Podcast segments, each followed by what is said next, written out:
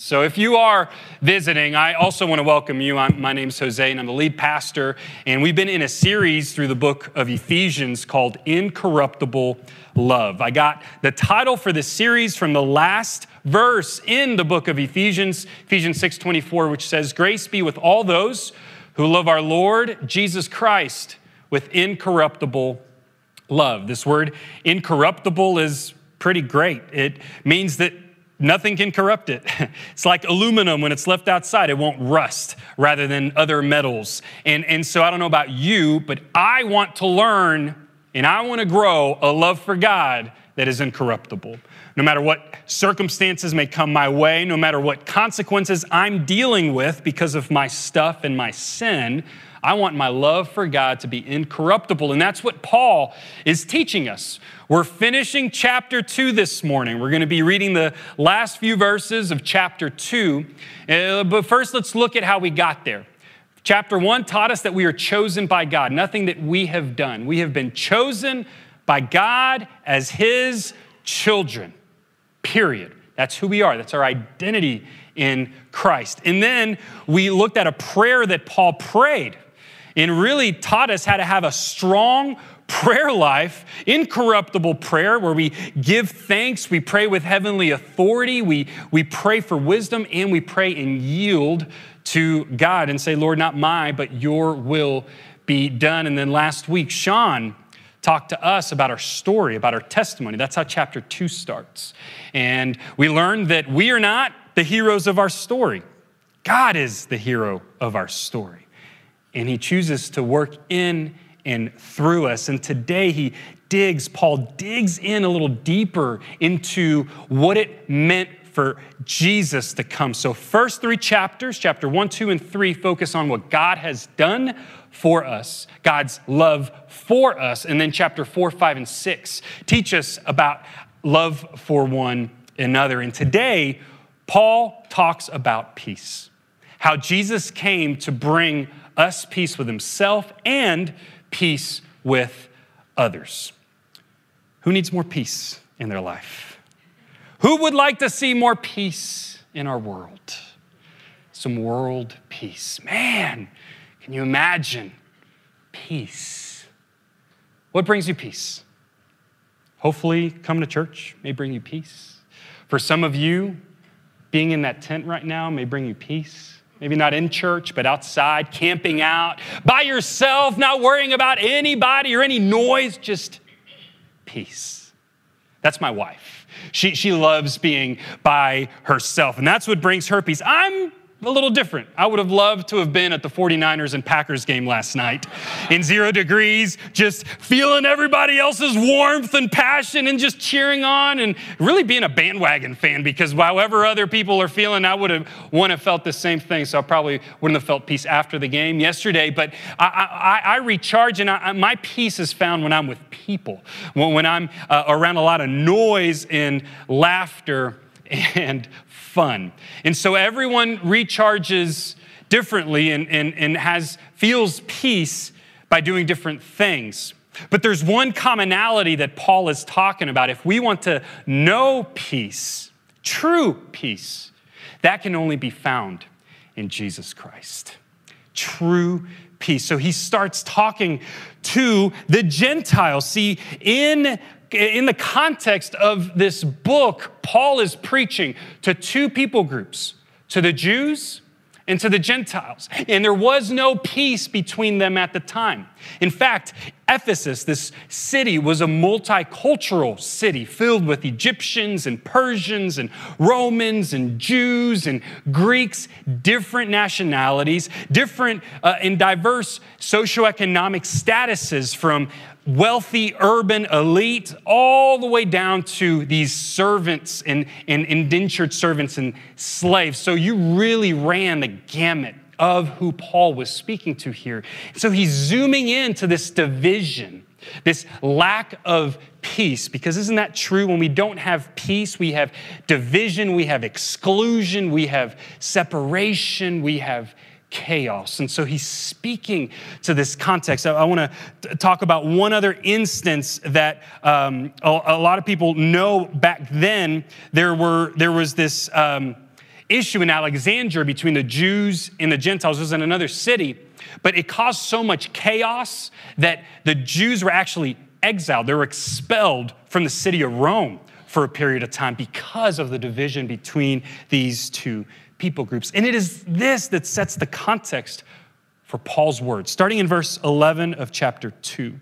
Paul, speaking to the Gentiles, says, Therefore, remember that you who are Gentiles by birth and called uncircumcised by those who call themselves the circumcision, which is done in the body by human hands. So, Paul is speaking to this Hebrew and Jewish ritual that would mark people as a symbol symbolized that they belonged to the people of God. So those that were not circumcised did not belong to the people of God. Remember that at that time, you, Gentiles, were separate from Christ, excluded from citizenship in Israel and foreigners to the covenants of the promise, without hope and without God in the world. Now, that's not a good picture. I mean, think about being excluded from citizenship, excluded from hope, absence of peace. But verse 13, but now in Christ Jesus, you who once were far away have been brought near by the blood of Christ. It's not you're brought near by peace in handshakes and peace treaties that men make. No, you have been brought near by the blood of Christ. We're going to talk about the atoning sacrifice that Jesus paid for us, which does away with division and brings peace. You once were excluded, now you are included, says Paul. And he goes on to further explain how we're included. Verse 14, for he himself is our peace, who has made the two groups one and has destroyed the barrier, the dividing wall of hostility by setting aside in his flesh the law with its commands and regulations. These are the first five books of the Bible, the Torah. They're filled with over 613 laws that man had to do in order to be in the presence of the holy and almighty God. A lot of man doing in order to be in the presence of God, in order to have this peace. And what Paul is saying is that Jesus came, Jesus is our peace. He set aside in his flesh the law and its commands and regulations. His purpose was to create in himself one new humanity out of the two, thus making peace. And in one body to reconcile both of them to God through the cross by which he put to death their hostility. He came and preached peace to you who were far away and peace to, to those who were near. For through him we both have access to the Father by one Spirit. A lot of peace. What does this all mean? Okay, it means first that God loves peace. God wants peace. God doesn't want separation, division, chaos, exclusion. No, no, no, no, no. God wants peace. He wants peace with us individually, and He wants us to have peace with others. In fact, that's why Jesus came. So, in order to further understand how grave this is, it's really the story of the Old Testament, the first 39 books of the Bible. Uh, we have to talk about this wall of hostility, that this barrier that existed. It was a physical barrier in the temple in Jerusalem. Here's a diagram of the temple. This was uh, the temple that Herod built, the second temple. Solomon built the first one. Herod built the second one. You see that wall right there around uh, the, the smaller wall? That's that barrier. It was called the Sergos, and it was a one and a half by four wall that separated Jews from Gentiles. So if you were a Gentile, if you weren't a Jew, if you weren't a Jew, you were in the white space.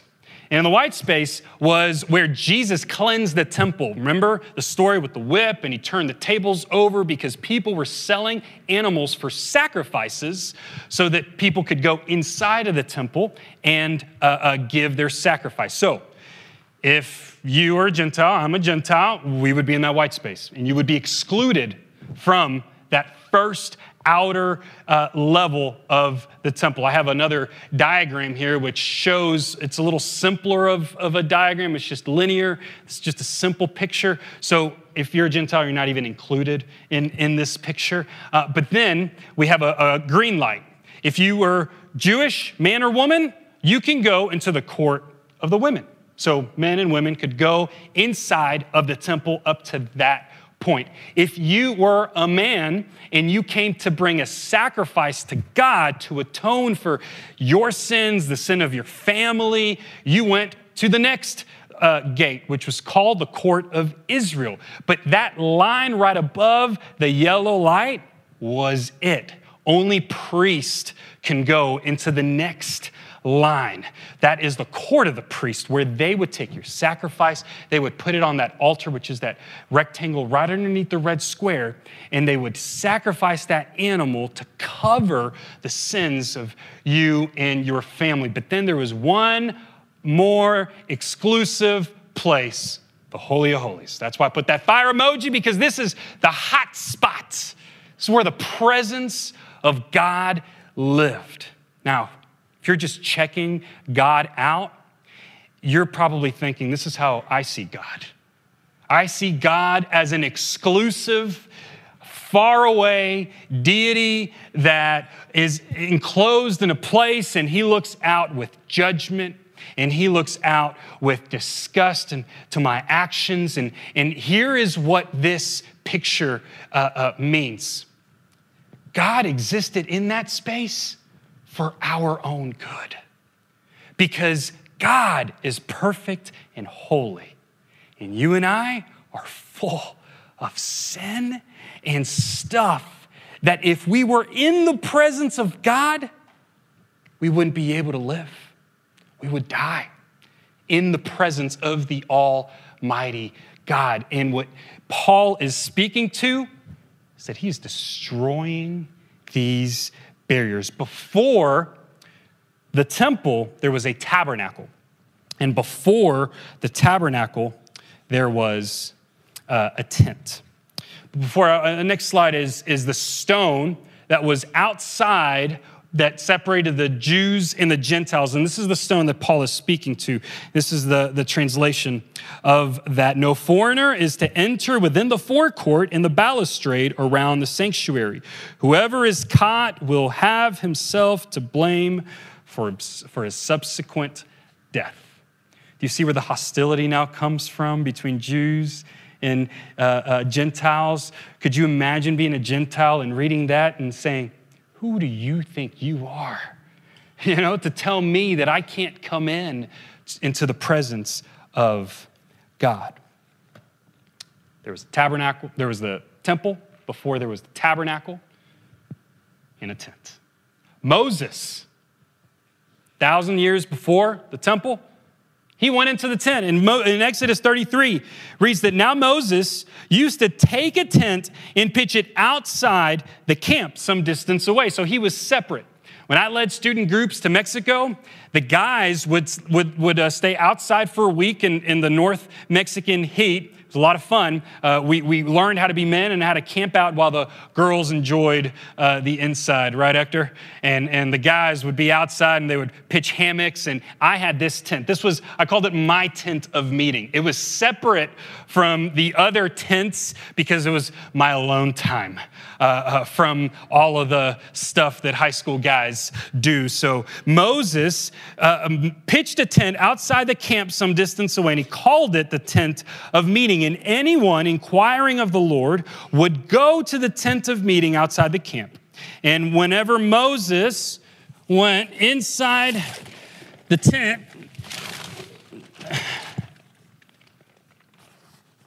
the pillar of cloud would come down and stay at the entrance while the Lord spoke with Moses.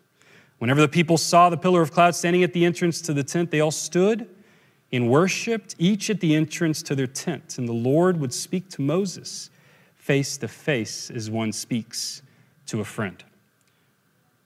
So imagine I'm in the tent. It's kind of nice in here. I'm talking to God exclusively. How you doing out there? You feel excluded? Maybe this is the way that you grew up, thinking that other people that deserve to be in the tent can only speak to God. If I was one of the Israelites back then, I would have felt that way. And I felt that way growing up too. Thinking that God was far away, thinking that I was excluded from being in relationship with God because of my sin. Well, let me tell you the good news Jesus came. And God became flesh. And John 1 says that he made his dwelling among us. And Jesus lived a perfect life so that he could become the perfect sacrifice once and for all. See, Jesus hated separation so much that he stepped out of the tent. And on the cross, this happened. Matthew 27. When Jesus cried out again in a loud voice, he gave up his spirit. And at that moment, the curtain of the temple was torn in two from the top to bottom. He broke and destroyed the barrier. He came to us. His Holy Spirit now ushered into all humanity, Jews and Gentiles and all like through the gospel of Jesus Christ, whom we have peace. One of the biggest critiques that I hear of Christianity is that it's too exclusive. How can a good God send good people who don't believe in him to hell? How, how, how can that happen? Why, why does it only have to be through Jesus? And in order to answer that question, that's exactly why I went through this whole thing, because we have to recognize that God was holy and he went into the tent with Moses and he lived inside of the tabernacle through the Ark of the Covenant and he lived in the temple in the holiest of holies for our sake so that we wouldn't die because there needed to be an atoning sacrifice. This is what Hebrews 10 then says.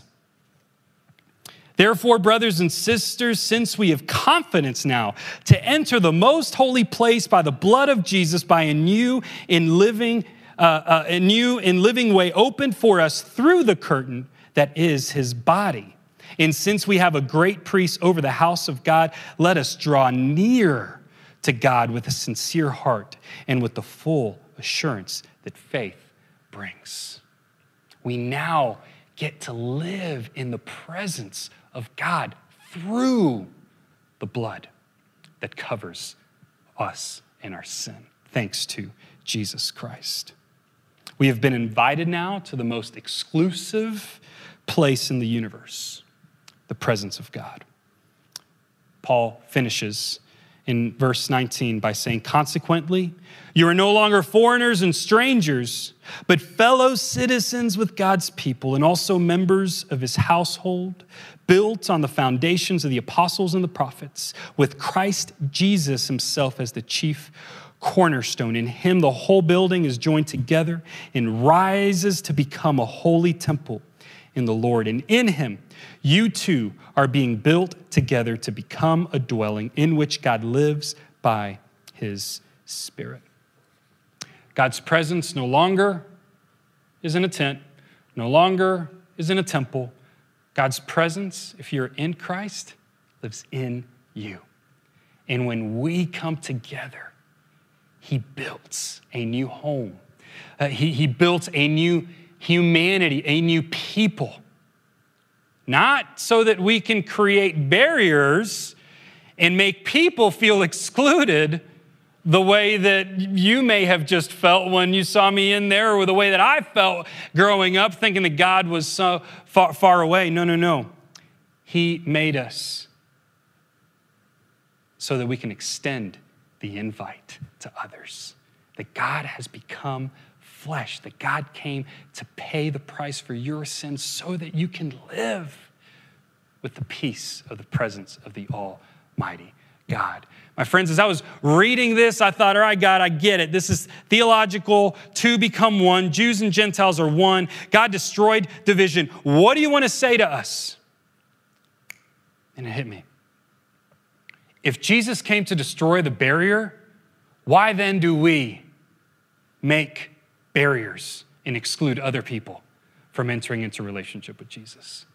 By judgment, by thinking that we're better, by thinking that we're, some, we're, we're entitled to something because of something that we've done, when this is solely an act of the Almighty God for His creation, so that we can extend the invite and say, hey, you're, you have the most exclusive invitation that's ever existed in the universe. You can commute, you can be in relationship with the living God, the Prince of Peace.